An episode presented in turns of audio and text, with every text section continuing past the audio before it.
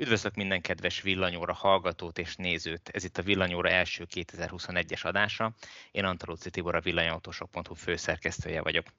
Engedjétek meg, hogy rögtön elnézéskéréssel kezdjem ezt a felvételt. A tavalyi évet megszakítás, szünet és szabadság nélkül végig dolgoztuk, így minden héten friss villanyórával tudtunk várni benneteket.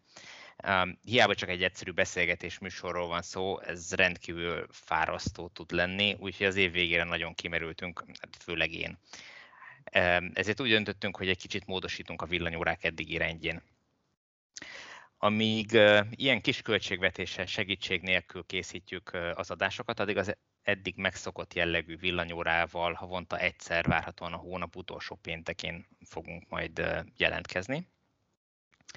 Ezekben továbbra is hárman, négyen, öten, ahogy éppen sikerül, főleg a stáb tagjai, tagjai fogunk beszélgetni az aktuális témákról, újdonságokról, történésekről, és ha olyan a téma, akkor, akkor nem fogjuk ezt elvágni egy óránál, lehet, hogy másfél-két órás lesz a beszélgetés, úgyhogy lehet, hogy majd két részletbe kell ezeket majd végighallgatni. Viszont minden ilyen adás közé szeretnénk a hónap közepén valamikor beilleszteni egy olyan beszélgetős műsort, ahol a stábból csak valamelyikünk, egy valamelyikünk vesz részt, és hívunk egy vendéget, akivel egy adott témát fogunk kibeszélni és megvitatni, illetve hát megismerni, átnézni.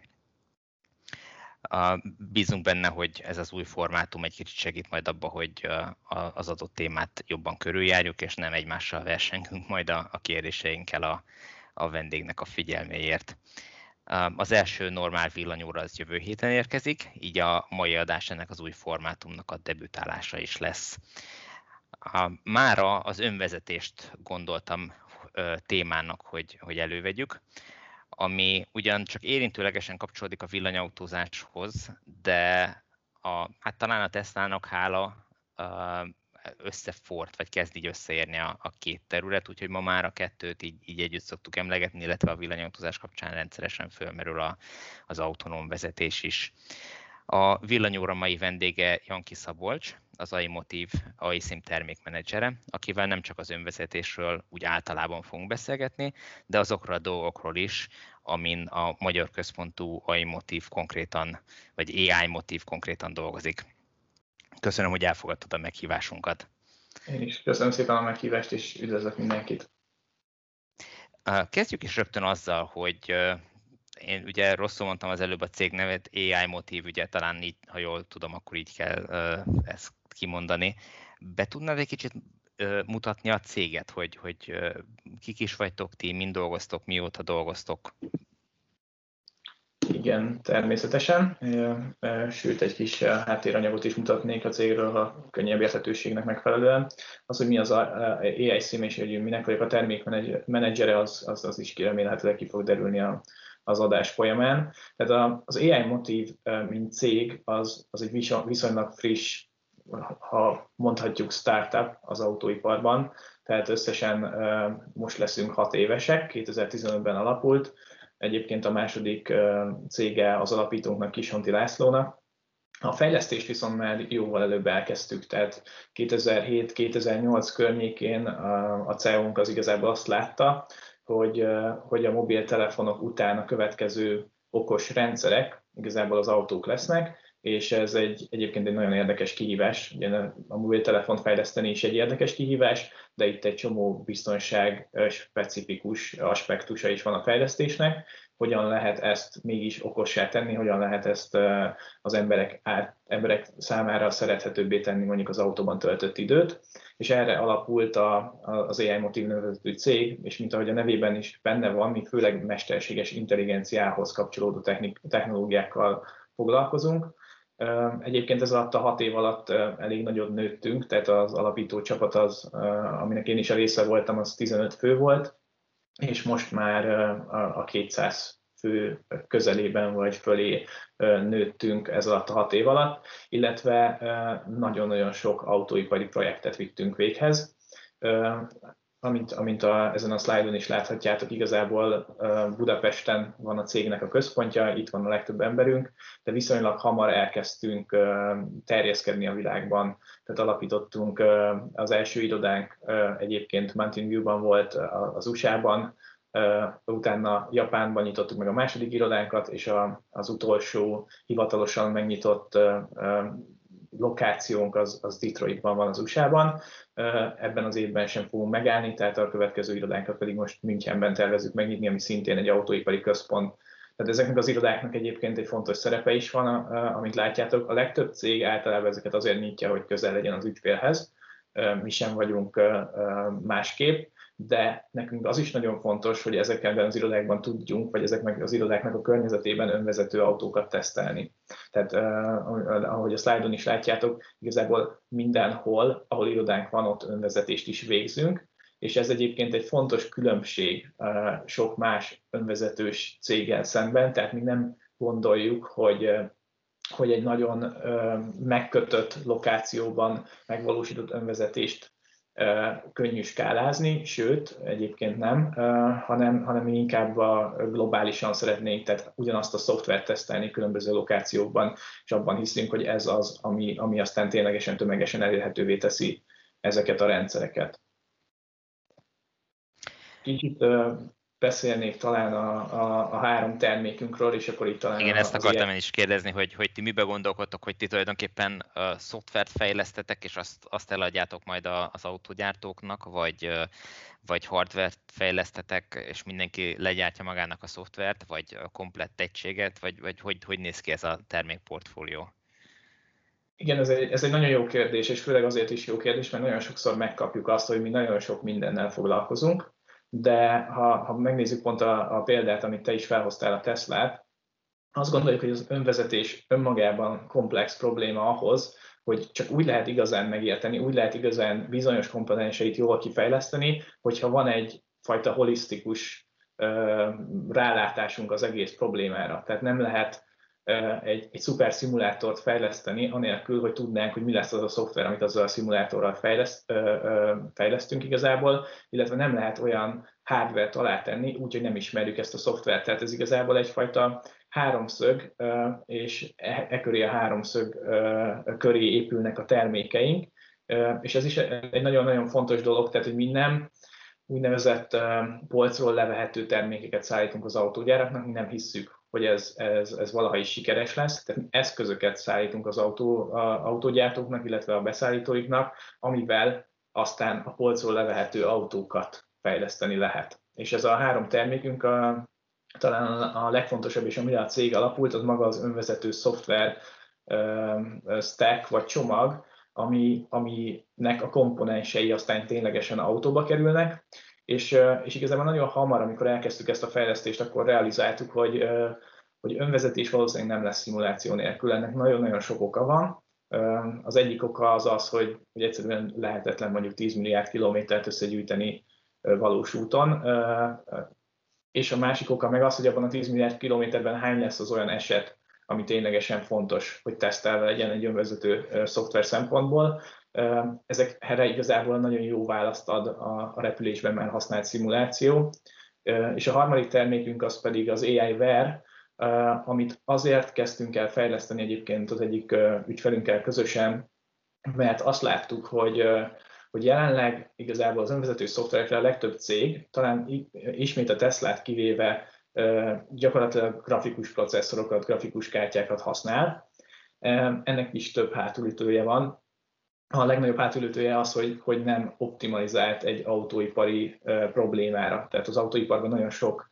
kötött követelmény van, hogy gyorsan kell feldolgozni az adatot, és ez relatíve alacsony teljesítményfelvétellel. Ez egy speciális és nevezett igazából erre a problémára specifikus megoldást kíván, és ez pedig az AI ver. Tehát ez a, ez a három termékünk. Ez alapján valahogy el lehet helyezni a, a céget? A, a nemzetközi hasonló témában mozgolódó cégek között, hogy mihez lehetne hasonlítani, vagy, vagy hol lehetne elhelyezni ezt a... Igen, talán, a, talán kívülről szerintem a legegyszerűbb úgy megérteni, hogy mi olyan megoldásokat kínálunk, mint a Tesla, illetve ahhoz eszközöket, hogy az autógyárak elérjék azt a színvonalat, vagy ö, ö, meg is haladják. Egyébként a Tesla sem a, a, egyelőre még nem hozta a világ megváltást az önvezetésben. Meghaladják azokat a funkcionalitásokat, amit a Tesla most van, viszont ezt nyitottan. Tehát mi tudunk több autógyárral dolgozni, mivel ezt a csomagot közösen adott esetben egy, egy európai vagy egy japán autógyárral addig fejlesztjük a végén közösen, amíg az ő számukra a legmegfelelőbb megoldást tudjuk adni. Tehát ez lehet egy kamiongyártó, ez lehet egy sportkocsi gyártó, vagy egy, egy, egy nagyobb SUV gyártó, ezeknek mind külön, mondjuk csak adott esetben beszélünk a szenzorokról, másfajta szenzorelrendezést lehet használni. És, és, és ebben talán különbözünk a Tesla-tól, tehát ugye a Tesla az nagyon specifikusan dolgozik a saját modelljein, egy zárt rendszer, mi hiszünk abban, hogy, hogy igazából a kollaboráció az az út, ami, ami, ami el fogja hozni az önvezetést, és ezért nagyon-nagyon sok partner kapcsolatot építettünk ki az elmúlt hat évben. Ez nagyon érdekes, amit mondasz, és számra fölfoghatatlanná is tesz egy kicsit az egészet, hogy Ugye azt látjuk a különböző cégek, főleg a Tesla és a többiek kapcsán, hogy, hogy nagyon eltérő vélemények vannak arról, hogy milyen szenzorokkal lehet megoldani az önvezetést, milyen szenzorok kellenek hozzá, és mi az, ami fölösleges. Ugye a Tesla azt mondja, hogy nincs szükség a, a lézeres távmérőre, a LiDAR-ra, mert hogy pusztán a képek, a kamerakép alapján, meg a radarok és útrangos szenzorok alapján ezt meg lehet oldani ezt a problémát. Nyilván más gyártók pedig azt mondják, hogy szükség van a LiDAR-ra, de ha jól értem, akkor ti azokkal a szenzorokkal fogjátok megoldani, amit az adott gyártó választ, vagy amint az ő rendszerébe beépítenek, és ti ezt vállaljátok, hogy ehhez készítitek fel a, a rendszert? Ez, ez, ez így van, és, és ténylegesen így indult az önvezetés, tehát két teljesen különböző álláspont létezett pár évvel ezelőtt, ez most már sokat közeledett egymáshoz egyébként, talán itt, itt ismét, ahogy mindig kivétel a Tesla. Tehát amikor elindult a, a, az önvezető autóknak a fejlesztése, akkor az Intel által felvásárolt Mobileye nevezetű cégű azt mondta, hogy ez, ez igazából egy kamera probléma, és ezzel egyébként mi, mint AI Motiv, mi is nagy részt egyetértünk. Tehát szerintünk is úgy lehet létrehozni egy, egy, egy széles körben elérhető rendszert, aminek az ára is megfelelő, hogyha a vizuális szenzorokból kihozzuk a, a maximumot. Tehát ez, ez, ez egy alapvetés. Ebben egyébként talán a Tesla is egyetért. Abban, hogy emellett mi használunk más szenzorokat is, illetve akár a Mobileye is most a legutolsó prezentációjukban pont a, a LiDAR reklámozta, a radar már ugye régóta használva van ezekben a rendszerekben, az a Tesla által is elfogadott szenzor. Mi is azt hisszük, hogy, hogy igazából minél több fajta és különböző modalitású szenzor tudunk használni, annál biztonságosabb rendszer tudunk építeni. Tehát mi nem zárnánk ki szenzorokat, de ha a múltba visszamegyünk, a, a LiDAR-nak van egy olyan története is, hogy, hogy az igazából egyszerűsített egy csomó problémát. Amikor alacsony sebességgel közlekedünk, és van egy pontos mélység térképünk a környezetről, adott esetben egy pontos térképünk, pluszban még, a, a, amit, amit offline fel tud dolgozni a, a, az adott rendszer, akkor viszonylag egyszerű mozogni azon a térképen. Tehát ezért indultak el ezek, igazából a múltja az a, az amerikai DARPA Challenge-ből származik, ott mindenki gyakorlatilag ezekkel a 150-200 ezer dolláros szenzorokkal jutott közelebb az önvezetéshez. Mi máshonnan jövünk, tehát vizuális szenzoroktól, viszont azt mondjuk, hogy amikor egy adott esetben az autógyártó által, tehát hogyha az a szenzor be van szerelve az autóba, akkor miért ne használjuk. Illetve vannak olyan helyzetek, ahol kifejezetten hasznos egy, egy olcsó, alacsonyabb felbontású lidar szenzor, tud olyan hozzáadott értéket hozni a radar és a kamera mellé, ami, ami, ami igazából biztonságosabbá teszi a rendszert. Igen, említetted, hogy sokat közeledtek a, a, az álláspontok a, a két iskola között, de, és azért ez látszik a, a Tesla-nál is, mert uh, ugye a, a mostani, vagy hát az utóbbi időkben már olyan prezentációkat is mutattak, ahol ők ugyanúgy a kamera képéből mélység információkat próbálnak számolni, mint ahogy azt más gyártók a, a LiDAR-ból uh, kinyerik, és hát nyilván tényleg látszik az, hogy valószínűleg mind a, mind a két fajta információra szükség van. Mm, ki, ki így szerzi, meg ki úgy. Igen, és én nem lennék meglepve, hogyha mondjuk két év múlva, vagy akár hamarabb is a Tesla is úgy döntene, hogy bizonyos esetekben használja a LiDAR-t, és, és főleg azért, mert mostanában ők is ugye a, a, szerintem viszonylag funkcionalitás vagy funkcionális szinten jól megoldották az autópályás önvezetést, most közelednek a városi szituációkhoz, ahol, ahol egyértelműen van haszna a LiDAR szenzornak. A Tesla-nál annó ez a döntés azért született meg, mert egyszerűen nem volt a piacon elérhető tömeggyártásban, akkora mennyiségben és árban is megfelelő szenzor, szenzor a piacon. Ugye van a másik iskola, a Waymo, akik nem a, klasszikus autógyártó vonalat követik, hanem, hanem nekik belefér az, hogy, hogy 150 ezer dolláros szenzorokkal szerelik fel az autójukat. Ők, ők talán azt mondom, hogy egy kicsit másfajta üzleti modellben gondolkoznak. Tehát ugye Amerikában egy, mondjuk egy taxisofőrt tudunk helyettesíteni egy 150 ezer dolláros szenzorral, akkor az 3-4 éven belül bőven behozza az árát. Ugye a Tesla-nál ez nem, nem történhet meg, mert elsősorban a, a, a tényleges utasokat, illetve a vezetőt akarja segíteni a vezetés támogató rendszerrel, ami azt is jelenti, hogy egy sokkal szűkebb költségvetésből kell dolgoznia, amikor a, amikor a rendszer megvalósításáról van szó. Említetted korábban, hogy ti ilyen holisztikusabb rendszerbe gondolkotok, illetve hát, hogy földrajzilag is több területen próbáljátok egyszerre megoldani a, a problémát, illetve az egészet egyben, egyben kezelitek. Ehhez itt én úgy érzem, hogy kicsit ki kell térjünk a, az önvezetés különböző szintjeire, és a szlájdon is szerepel az, hogy, hogy level 2, level 4 önvezetési rendszer.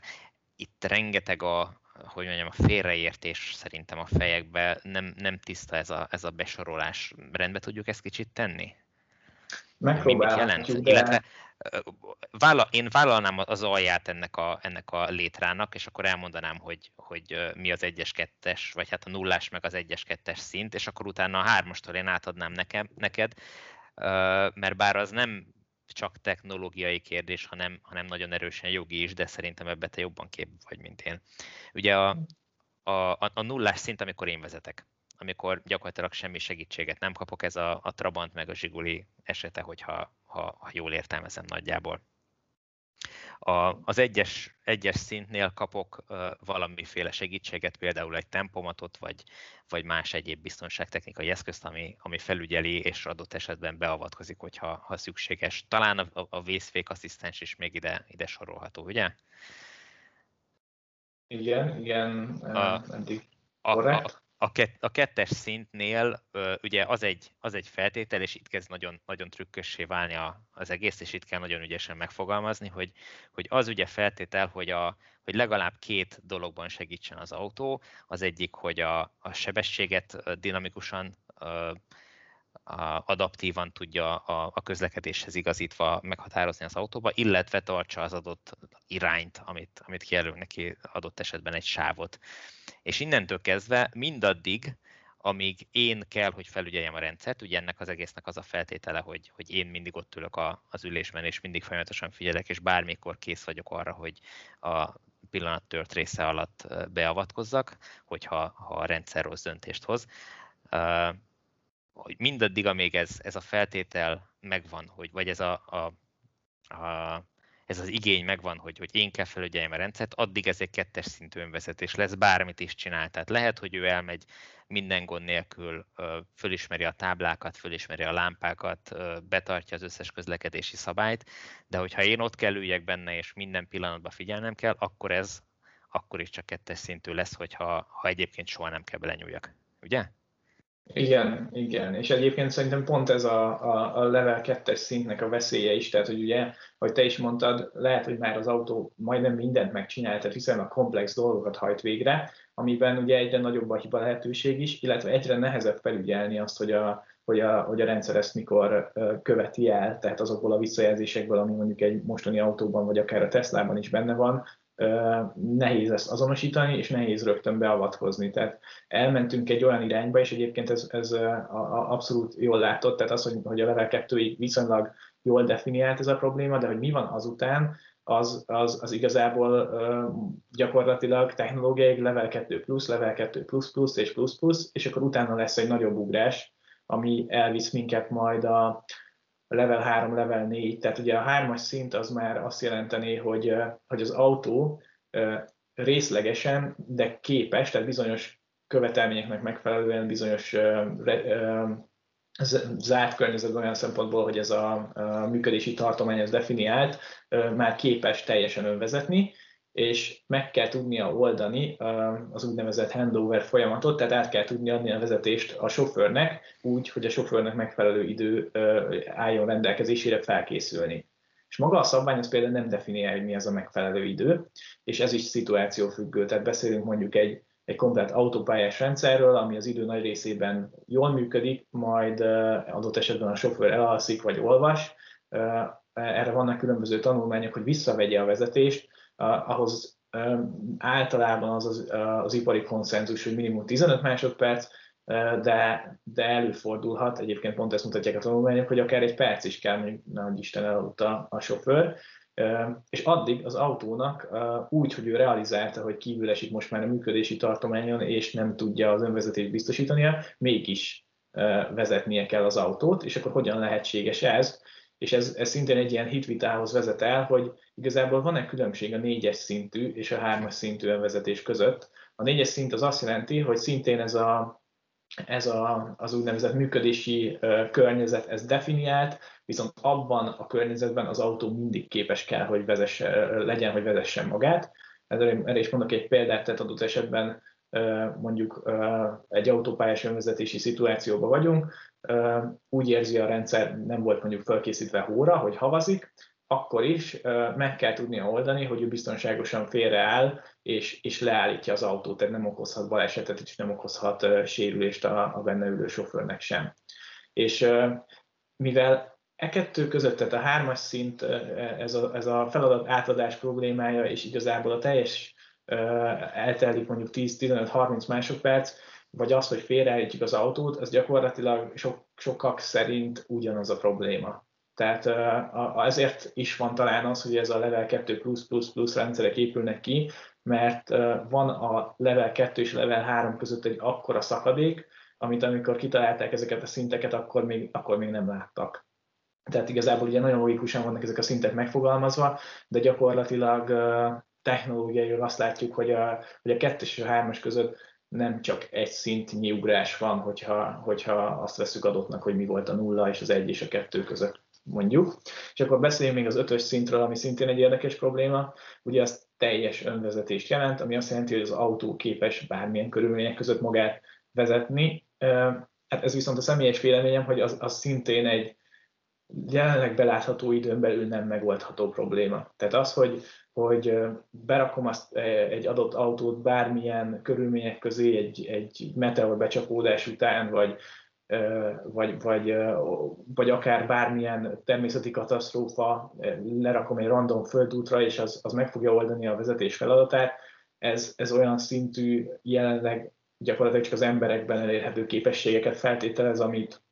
amit én nem várok a közeljövőben semmilyen mesterséges intelligencia rendszertől sem. Tehát igazából most úgy néz ki az ábra, hogy ugye level 2 viszonylag világos, most jönnek ezek a pluszok, amit a Tesla is mond, hogy ez már teljes önvezetés, de még nem biztonságos, és, és a level 3, level 4 az, az nagyjából igazából egy szintnek felel meg, és az ötös pedig egy, egy nagyon-nagyon távoli célja az, az önvezetés fejlesztésének. És ugye ahhoz, hogy a, a kettőről eljussunk a hármas szintre, ahhoz el kell jutni a, a a rendszert fejlesztő cégnek, vagy a rendszert piacra dobó cégnek, ez adott esetben lehet az autógyártó is, hogy ő bemerje azt vállalni, hogy a definiált körülmények között, amit mondjuk a, a hármas szinthez definiálnak, autópályán nem tudom, 120 km per órás sebesség, most csak mondtam valamit teljesen lényegtelen, hogy ilyen körülmények között ő vállalja a felelősséget, hogy az ő autói balesetmentesen, vagy minimális balesettel, nyilván balesetmentes nincs, de hogy, hogy, hogy vállalják azokért a balesetekért a felelősséget. Én, én itt látom az óriási ugrást, mert, mert amíg, amíg nem tudja azt egy cég még saját magának se befelé igazolni, hogy uh, tulajdonképpen az autópályás szituációk, vagy, vagy problémás szituációk hány százalékát tudják hibátlanul megoldani, addig, addig hogy merjenek felelősséget vállalni ezekért a rendszerekért, vagy hogy kössenek ezekre a rendszerekre akár biztosítást, hogyha ha adott esetben ezt mondjuk igényli a, a jogszabály, amit majd a későbbiekben elfogadnak. Igen, ez, a, ez, a, ez abszolút valós, valós probléma. Tehát ugye ezzel ugye, a, amikor átadjuk a, a feladatot a, a gépnek, vagy visszaveszi az ember, azzal történik egy felelősségátadás is, és, és ez ennek a körülménye is jelenleg nem tisztázottak, és szerintem ez is az egyik indok arra, amiért a, a, a Tesla jelenleg még mindig igényli a, például a sofőrnek a, a felügyeletét. Ugye volt is nem egy balesetük sajnos, annak ellenére is, hogy, hogy ugye azt mutatják a, a, a kutatások meg a, a, a, igazából az adatok, amiket gyűjtenek, hogy, hogy sokkal biztonságosabb egy Tesla autó, mint egy olyan autó, amiben nem, nincsen semmilyen vezetéstámogatói rendszer, viszont, viszont vannak balesetek is, és egy ilyen baleset mondjuk Amerikában egy autógyárat akár teljesen tönkre is tud tenni, és azt mutatja, hogy a Tesla erre nagyon-nagyon figyel, hogy gyakorlatilag ezeket a pereket általában a, a, sofőr veszti ha, ha ő még ezt egy, esetleg ha egyáltalán el is tudta indítani, és ez azért van, mert, mert nagyon világosan megjelenik a Teslák képernyőjén, hogy, hogy onnantól kezdve bekapcsoljuk ezt a, a, az önvezető funkciót, onnantól kezdve is a sofőr a felelős minden egyes döntésért, ami egy etikai kérdés innentől, hogy, hogy ezt el tudjuk-e fogadni, vagy nem. Hát hiszen tulajdonképpen ez egy, ez egy level 2 szint, ahol ugye az feltétel, hogy a sofőr felelős a, a rendszerüzemeltetésért. Igen, igen, az etikai részét inkább azért mondtam, mert, mert azért vannak olyan hangok, akik azt mondják, hogy a Tesla ezt kicsit félrevezetően adja el. Tehát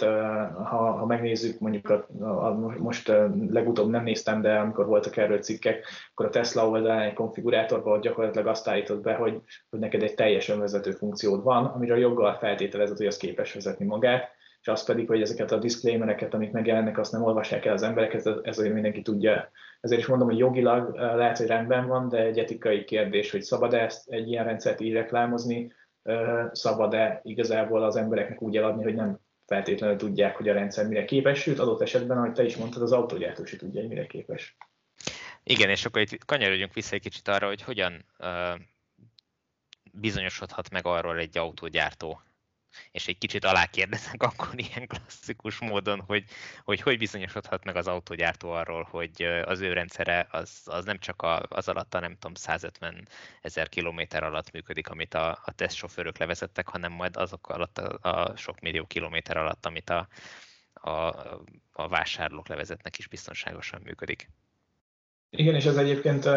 szintén visszavezet ahhoz az etikai kérdéshez, hogy hogy szabad-e eh, beta tesztelni a, a, a gyanútlan sofőrökön, tehát hogy gyakorlatilag olyan, mintha eh,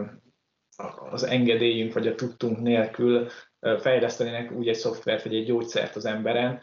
ugye az autóipar vagy az autóvezetés az egy, az, az, az, az egy kritikus folyamat, az ott komoly sérülések is történhetnek, és itt igazából mi inkább a klasszikus autóiparnak a pártján vagyunk, tehát azt gondoljuk, hogy hogy mindenképpen meg kell bizonyosodni a lehető legjobb módon, egyébként ezt is írja alá, a, ezt is írja az összes például a funkcionális biztonsági előírások az autóiparban, használni kell a, a, az elérhető összes módszert, hogy megbizonyosodjunk róla, hogy nem fogunk balesetet okozni, és, és nem pedig az, hogy majd utólag kijavítjuk, hogyha mégis. És erre szerintem vannak egyébként nagyon jó megoldások is, és amit a, a, az interjú elején is mondtam, például kölcsönvehetünk ötleteket a, a repülésből, ahol, ahol nagyon régóta használnak szimulátorokat. Tehát én, én egyelőre nem mondanám, hogy egy szimulációs környezet az teljes mértékben helyettesíti a, a valós úton tesztelést, viszont nagyon-nagyon sok olyan előnyt behoz, amit, amit a valós úton egyszerűen nagyon nehéz, vagy, vagy lehetetlen, lehetetlen megoldani. És itt te is mondtad a 150 ezer kilométert, tehát az, hogy valaki 150 ezer, vagy akár 1 millió, vagy akár 1 milliárd kilométert vezet, az, az nem sokat jelent. És itt pedig egy, most megint egy másik példát mondanék a Waymo-ról, akik, akik nagyon-nagyon-nagyon sok mérföldet gyűjtöttek össze Kaliforniában, illetve Arizonában, de de azok közül, a mérföldek közül mi az, ami hasznos? Tehát az, hogy egy úton ugyanabban az időjárási körülményben végigvezetek tízszer, szor vagy ezerszer, és igazából nem történik semmi, az annak, annak azért elenyésző a hasznossága a rendszer fejlesztése szempontjából. persze lehet robosztusságot tesztelni, hogy ténylegesen nem rázódik szét a számítógép, és mindig ugyanazt, mindig ugyanúgy meg tudom csinálni, de ez valószínűleg fölösleges milliárd kilométereket gyűjteni. Ami fontos igazából, főleg a mesterséges intelligencia alapú rendszerek fejlesztéséből, az az, hogy gyűjtsünk egy olyan átfogó és változatos adatbázist, ami, ami igazából úgymond megchallengeli a rendszert. Tehát, hogy mi az, ami, ami, ami olyan szituáció elé állítja, amit, amit nehéz neki megoldania, ami, ami teljesen más, mint amit eddig látott. És ide nagyon sok olyan is tartozik, amit egyszerűen valós úton nem lehet megismételni. Tehát egy, egy balesethez közeli helyzetet természetesen nem fogunk előidézni egy tesztsofőrrel sem, mert, mert alapvetően a, a közúton a biztonságot kell szem előtt tartani, de egy szimulátor erre tökéletesen alkalmas, tehát hogy leszimuláljunk olyan helyzeteket, hogyan tud a rendszer helyreállni egy olyan helyzetből, ami, ami, ami igazából mondjuk akár egy emberi sofőr számára is a baleset majdnem, hogy elkerülhetetlen lenne. A szimulációnak szerintem az a lényege, hogy összegyűjtsük ezt a, a minél több ilyen corner case-t, ahogy az angol hívja, és ebből egy hatalmas csomagot állítsunk össze, és egyébként én azt is el tudom képzelni, hogy a jövőben akár ebben egy ipari konszenzus is lesz, hogy, hogy ezt kell tesztelni, akár szimulátorba, ha valaki meg tudja oldani az emberek veszélyeztetése nélkül, akkor valós úton, és ha egy rendszer ezen átmegy, akkor útra képes, tehát onnantól kezdve tudja megadni akár egy szabályozó is azt a, azt a zöld lámpát, hogy, hogy ezt, ezt a szoftvert bele lehet rakni az autóba. És a szimulátornak itt van még egy előnye is, tehát hogy a, a Tesla ugye elhozta a szoftver frissítés lehetőségét az autóba, ami azt jelenti, hogy a, az emberek el is várják igazából, ha, ha megnézzük a, a Tesla vásárlók nagy része, ennek a, a leg, legkedvencebb funkciója az, hogy mindig jön egy új, új dolog, ami lehet, hogy egy játék, lehet, hogy, hogy egy új kényelmi funkció az autóban, vagy lehet, hogy egy új önvezető funkció, de igazából van egy ilyen várakozás bennük, hogy, hogy havonta uh, kapnak egy, egy új szoftvercsomagot, és jobb lesz az autójuk. Egyébként azt is, uh, igen? Hát de nem, csak azt akartam, hogy ehhez már tulajdonképpen hozzászoktatott bennünket a, a mobiltelefonipar, illetve a számítástechnika, tehát hogy a Windows is két havonta uh, jön hozzá egy frissítés, meg a macOS-hez is, meg a, a telefonunkra is, meg az összes applikációnak, amit, amit normálisan fejlesztenek, néhány havonta jön egy-egy újabb apróság bele, vagy akár csak kijavítanak egy bosszantó hibát. Egészen pontosan így van, és, és igazából ez miért ne lehetne megcsinálni egy autóban is, viszont itt ugye bejön az a, az, a, az a probléma, hogy ez egy biztonságkritikus rendszer, tehát mégsem tudjuk pontosan lemásolni azt, ahogy, ahogy egy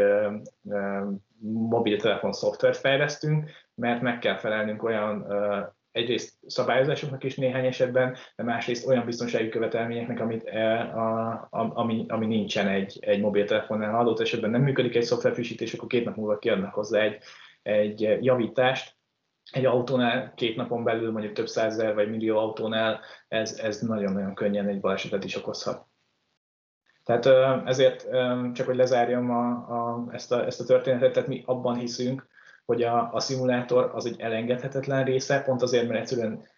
elképesztő mennyiségű adatra van szüksége egy ilyen önvezető autónak, elképesztő mennyiségű tesztre van szüksége, illetve nagyon specifikus adatra és tesztre van szüksége. Most um, megint csak egy nagyon egyszerű példát, tehát hogy, hogy Budapesten, hogy télen esik-e a hó, az uh, azért az elég lutri, és ha esik is, akkor pont azokon a napokon kellene mondjuk tesztelni. Tehát hogy nagyon nehéz előállítani azokat a teszteseteket, amire, amire szüksége van ahhoz, mondjuk akár egy autógyártónak, hogy elhiggye, hogy a rendszerét útra lehet engedni. Vagy ott van megint a másik opció, hogy majd bízunk benne, és majd javítjuk, hogyha nem működik. Ezt egészen a level 2 szint tetejéig lehet megtenni. És akkor, hogyha ha jól értem ezeket a körülményeket, illetve szituációkat, meg helyszíneket, az, az AISIM nevű rendszeren belül ti bármikor tudjátok szimulálni, és, és elő tudjátok idézni, amin az autógyártók az autókat tanítani tudják, meg tesztelni tudják? Igen, és erre is mutatnék is gyorsan egy, egy példát, hogy hogy kell, elni, hogy kell ezt elképzelni. Tehát most bejelentkezek a, a, a saját belső hálózatunkra, ahol a, úgy, úgy, úgy kell ezt elképzelni, hogy az AI SIM-ből van több ezer számítógép, tehát egy szerver infrastruktúra, és az gyakorlatilag, amit itt látjátok, több száz különböző tesztet futtat le bizonyos triggerek alapján. Tehát ez az egész rendszer ez automatizált. Um, nem tudom, nálam most még az előző prezentáció látszik. Akkor egy megosztási probléma lesz. Köszönöm.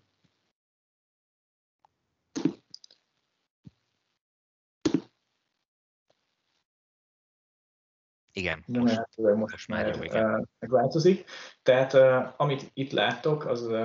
az, az elsőre egy picit sok, de, de amint mondtam, emögött úgy kell elképzelni, hogy sok-sok szimulátor van, aki, ami várja a feladatot, hogy mit kell tesztelni. Tehát ez egyfajta ilyen orchestrátorrendszer, ahol, ahol bizonyos követelményeknek megfelelően elő van írva, hogy milyen teszteket kell elvégeznünk szimulátorba. És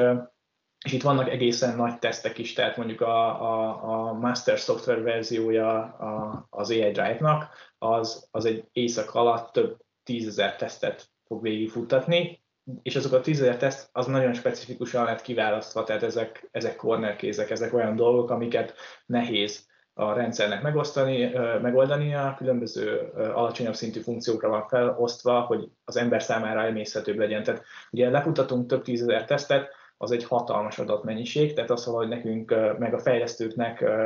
analizálni kell, és erre van ez a rendszer igazából, tehát ez ennek egy, egy, egy webes felülete. Itt látszik, hogy a tesztek hogy futottak le, mik sikerültek, mik nem, és egyébként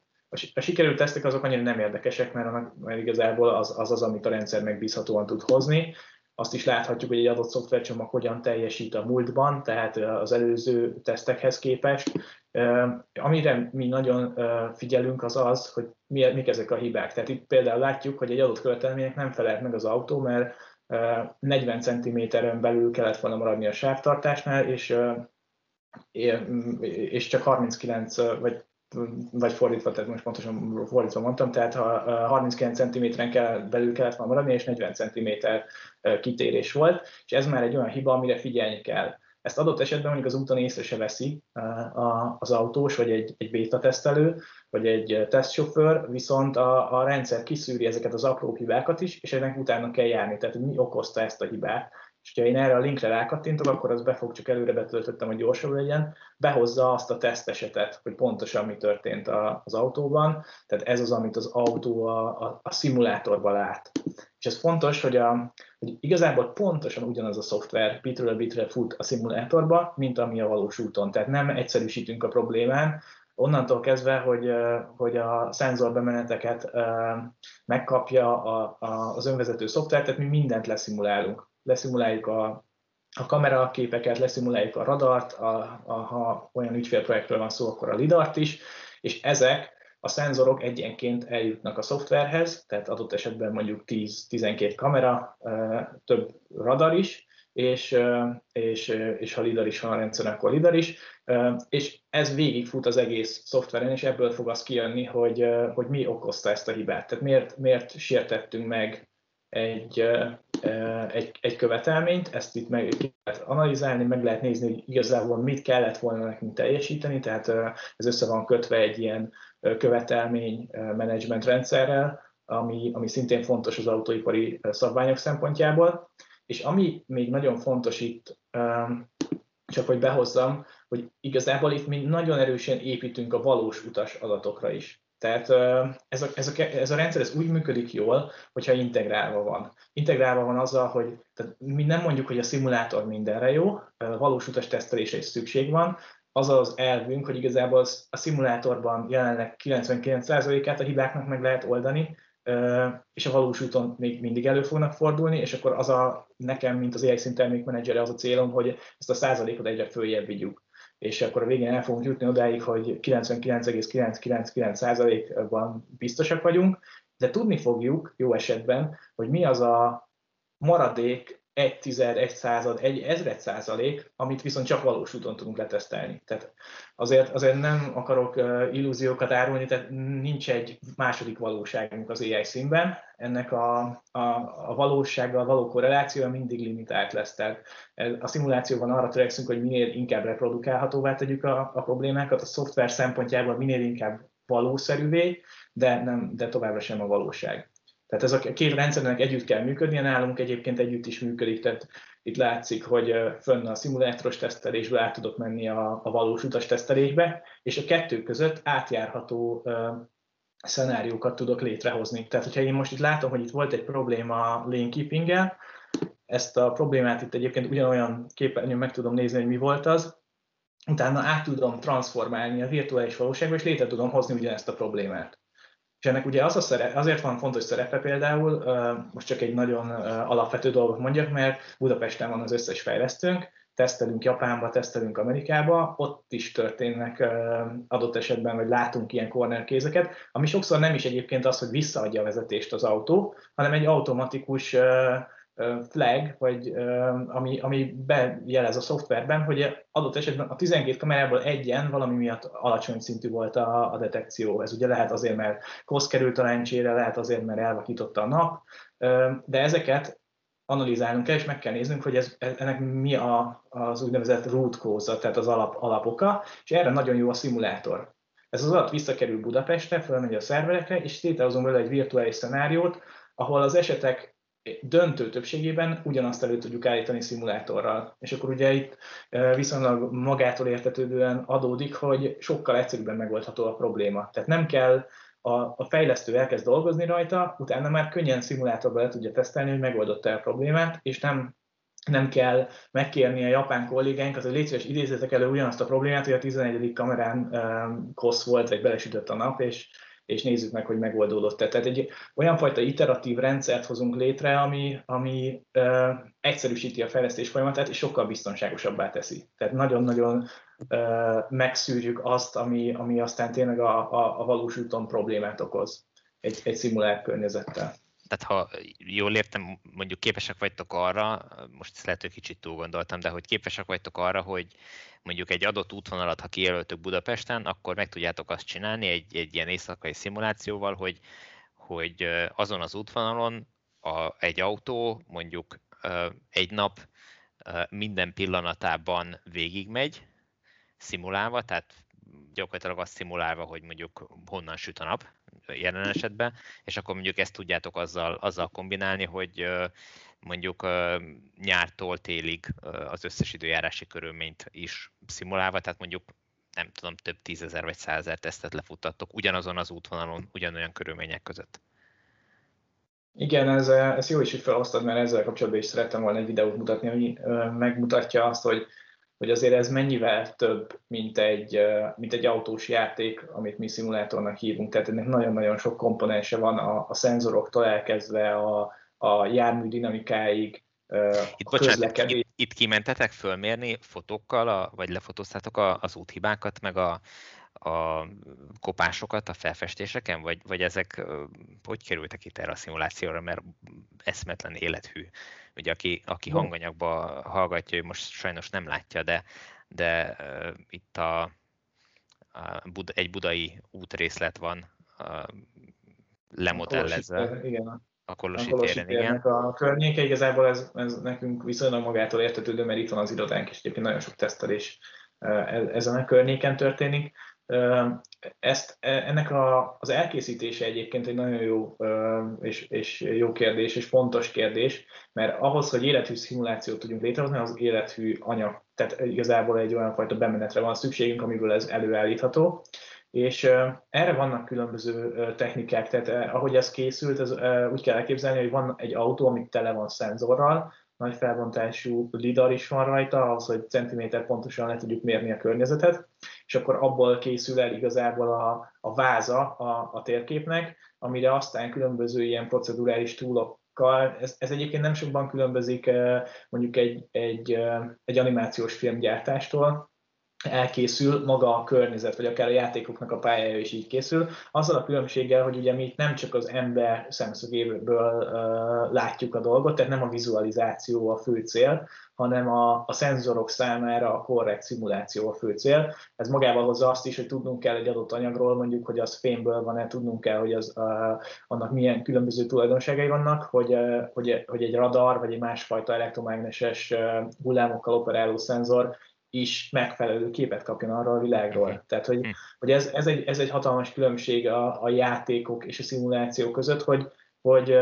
hogy az autó az, az, az nem, nem csak a kamerával lát, és a kamera se úgy lát egyébként, mint ahogy az embernek a szeme. Tehát egy csomó olyan trükköt, amit a, a, a most a számítástechnikában használnak grafikus szimulációra, azt nem lehet használni. Tehát nem, mert, mert egyszerűen átveri a, a szenzorokat, amiknek megfelelő frekvenciával, megfelelő fénymennyiségekkel kell dolgoznia. Tehát amit, amit itt láttuk, az nem azért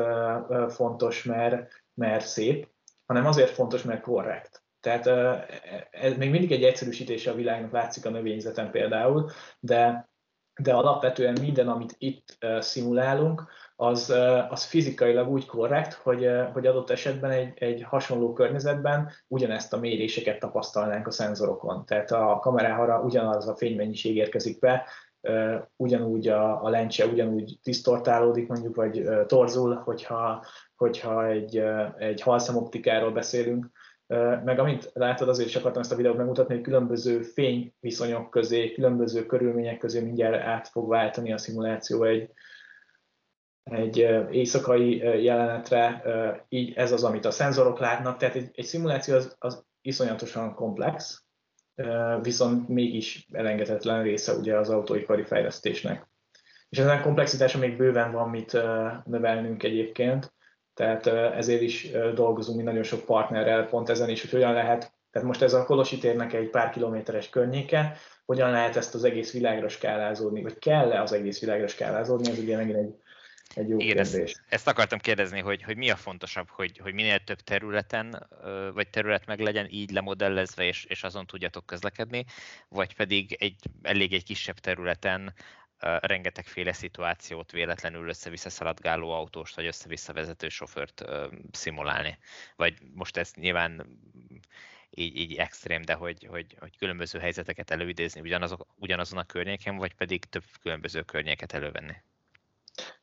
Hát igen, és ez, ez, ez szintén egy, egy jó kérdés, és, és még nem is mondanám, hogy, hogy teljesen meg van válaszolva az iparba, mert uh, alapvetően úgy néz ki most, és ez szerintem főleg egy emberi tulajdonság, hogy akkor fogadja el egy autógyár vagy egy, egy biztonsági mérnök a szimulált valóságot, hogyha az valamennyire megfelel a, a tényleges valóságnak. Tehát ezért is van egyfajta igény, hogy, hogy modellezzünk pontosan meglévő lokációkat, de amit én a jövőre gondolok, az szerintem el fog menni egy olyan irányba, hogy egyre több ilyen mesterséges várost vagy pályát fogunk létrehozni,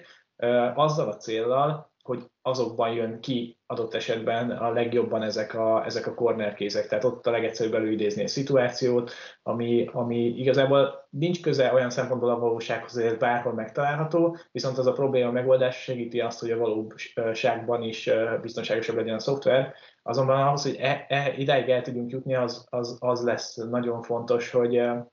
hogy megbízzanak az emberek a szimulációban. És talán láttad a, a videóban, vagy láttátok a videóban, hogy mi ennek, erre a bizalomra uh, próbálunk uh, igazából egyrészt építeni, másrészt meg ezt elhozni. Tehát uh, az, az AI színnek az az egyik legfontosabb tulajdonsága, hogy hogy bizonyítottan,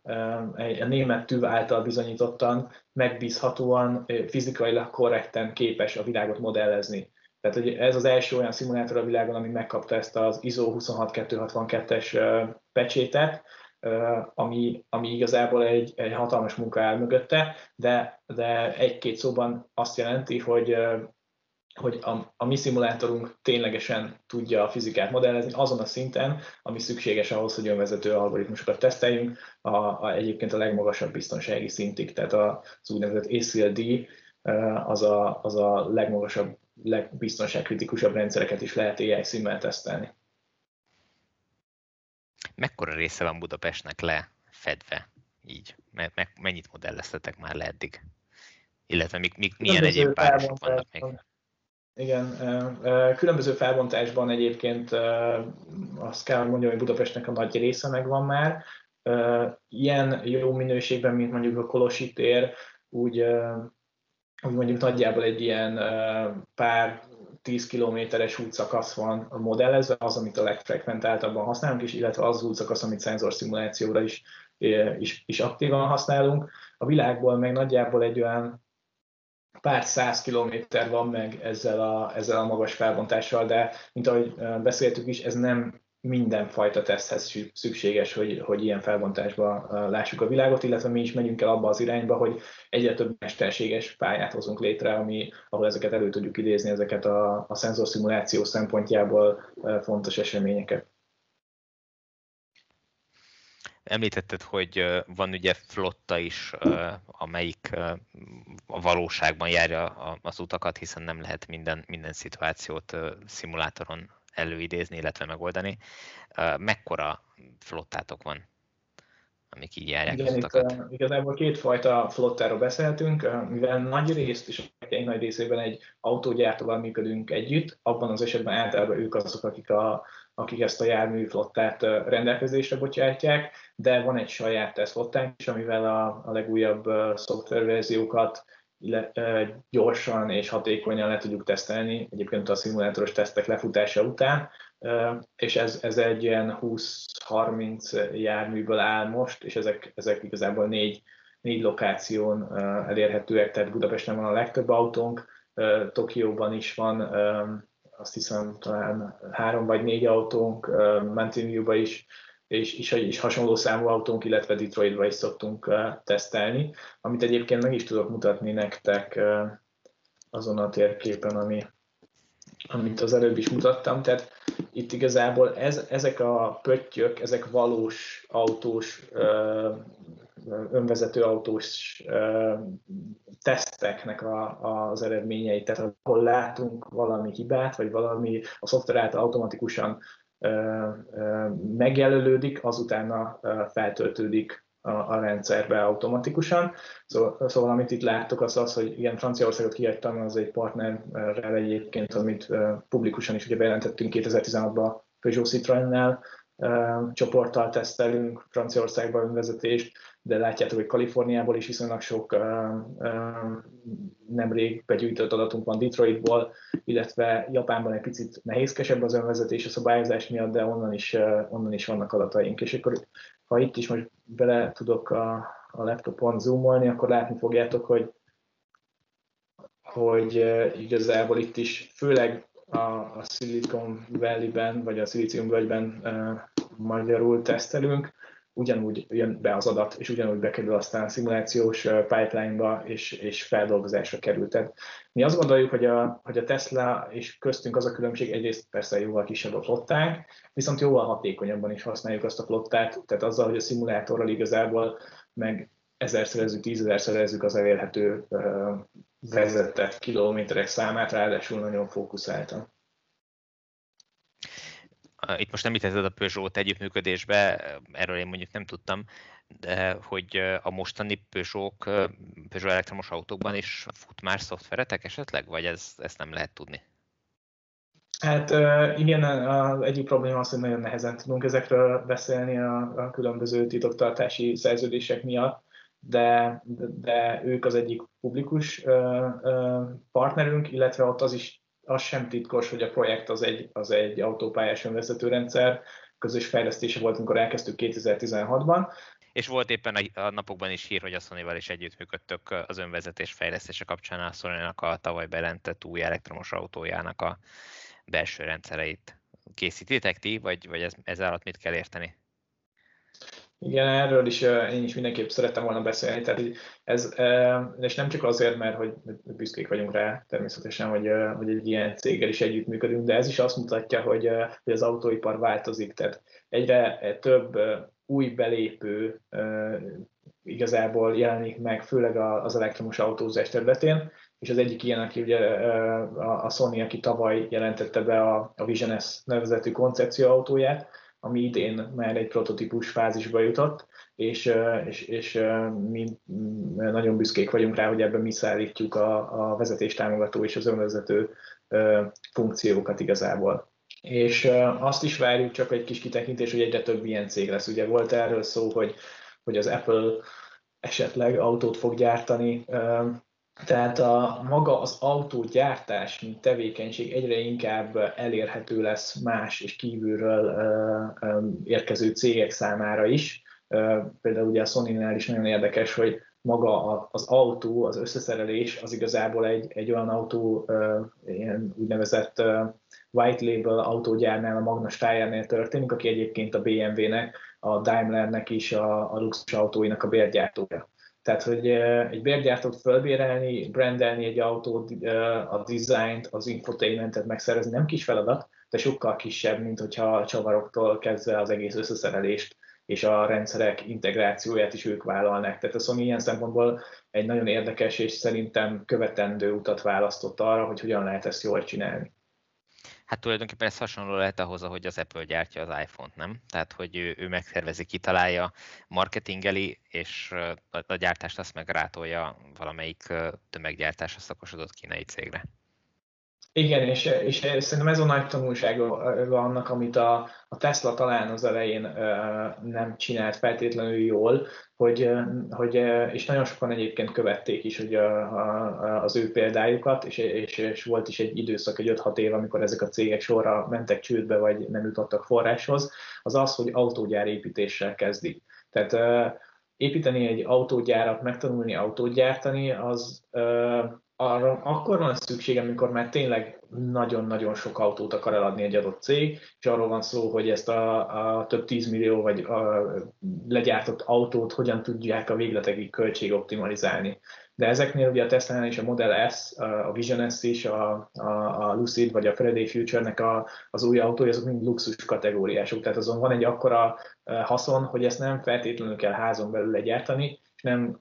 az feltétlenül a, az üdvözítő út, hogyha, hogyha azzal kezdik, ami, ami igazából az egyik legnehezebb feladat, hanem hogyan tudnak egy olyan az emberek által szerethető autót összerakni, és megvásárolt autót összerakni, ami aztán biztosítja azt, hogy ezt később uh, szépen lassan kiterjeszthetik egyébként egészen az autógyártásig, ha szeretnék.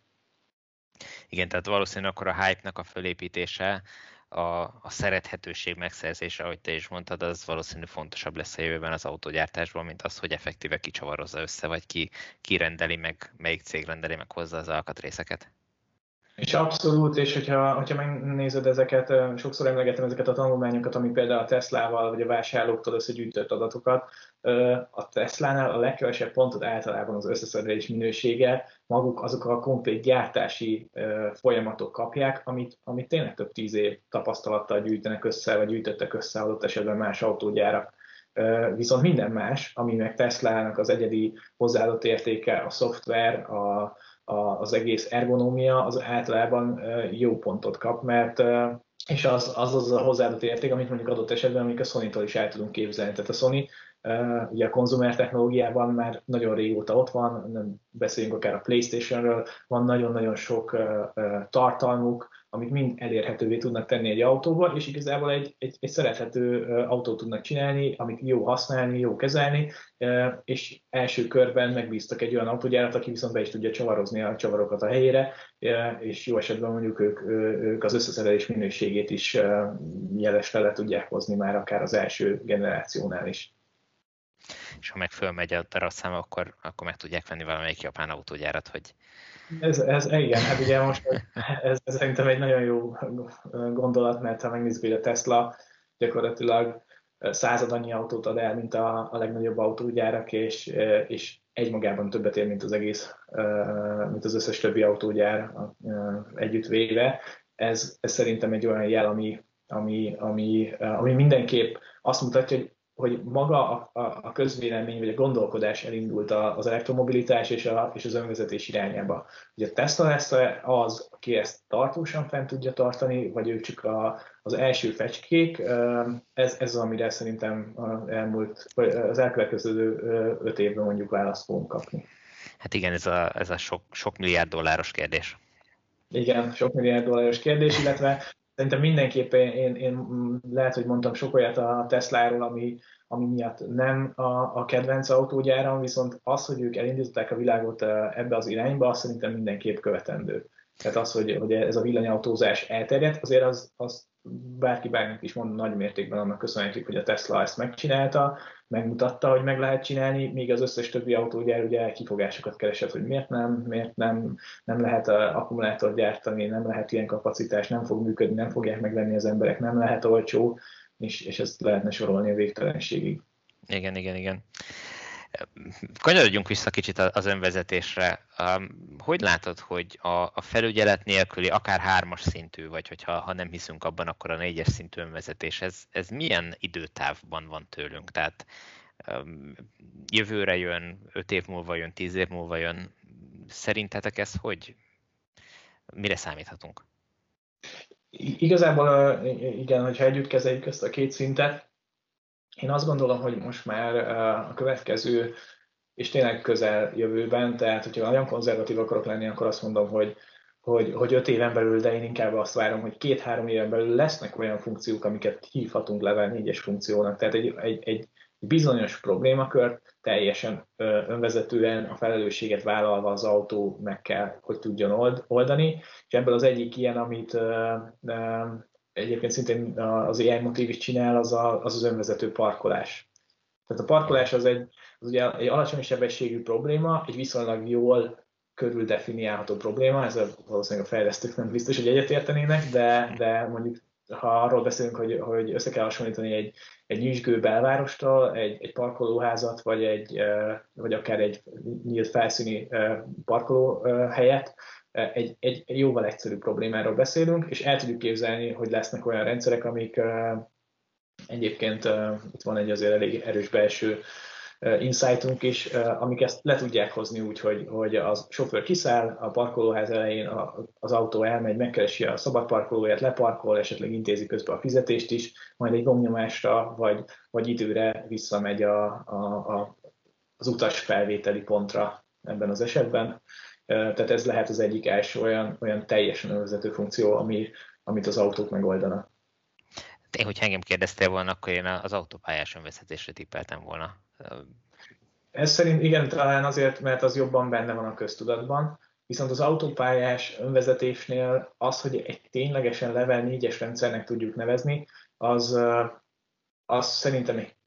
ha nem is sokkal, de, de kicsit távolabb van, mint mondjuk a megvalósítása a parkolásnak. Tehát ez a kettő viszonylag együtt halad, de azért is, mert a, a, az autópályás vezetésnek van egy előnye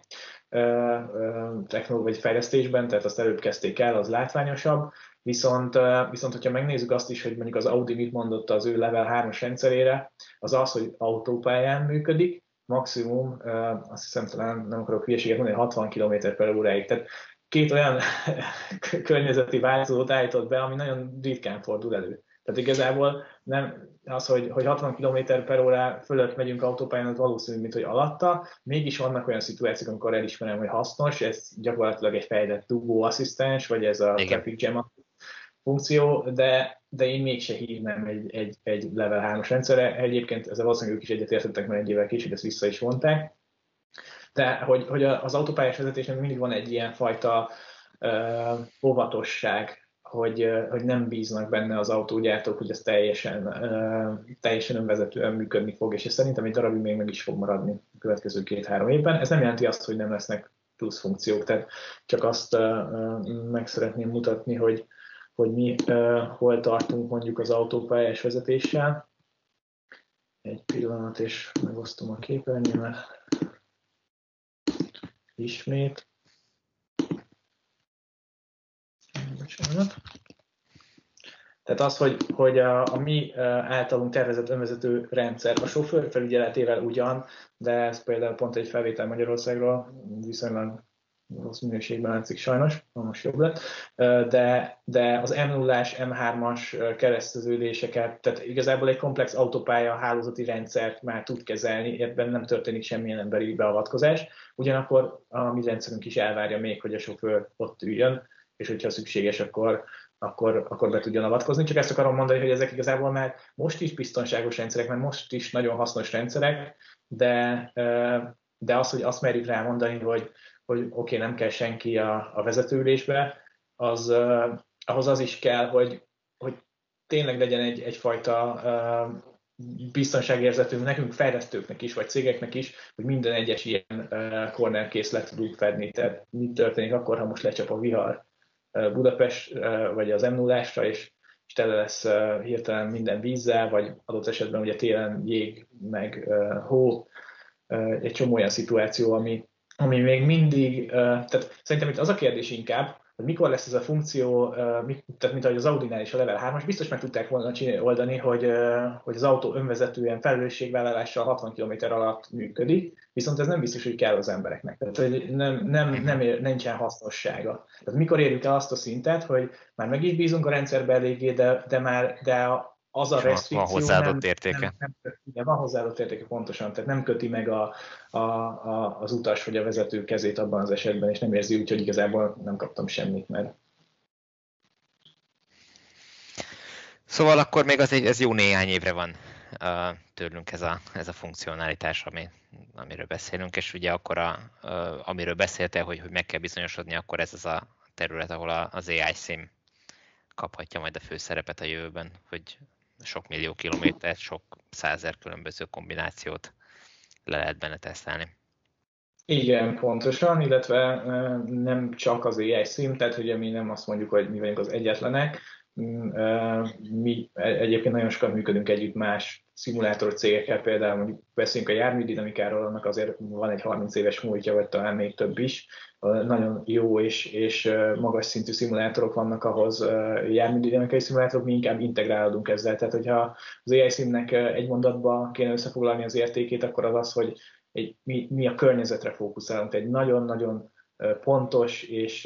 realisztikus környezetet akarunk teremteni az autónak, és akkor utána ennek még vannak követ részei, tehát a modelleket, a szenzorgyártókkal dolgozunk együtt, a a járműdinamikát, ott járműdinamikai szimulátorokkal dolgozunk együtt, és aztán utána ezt, um, talán a másik része, ami még fontos, hogy ezt behelyezzük egy olyan rendszerbe, hogy nem arról szól, tehát régen a szimuláció az autóipar arról szólt, hogy van egy fejlesztőgép, és mellette van egy másik gép, ami néha szimulálgatok valamit, de igazából ez egy ilyen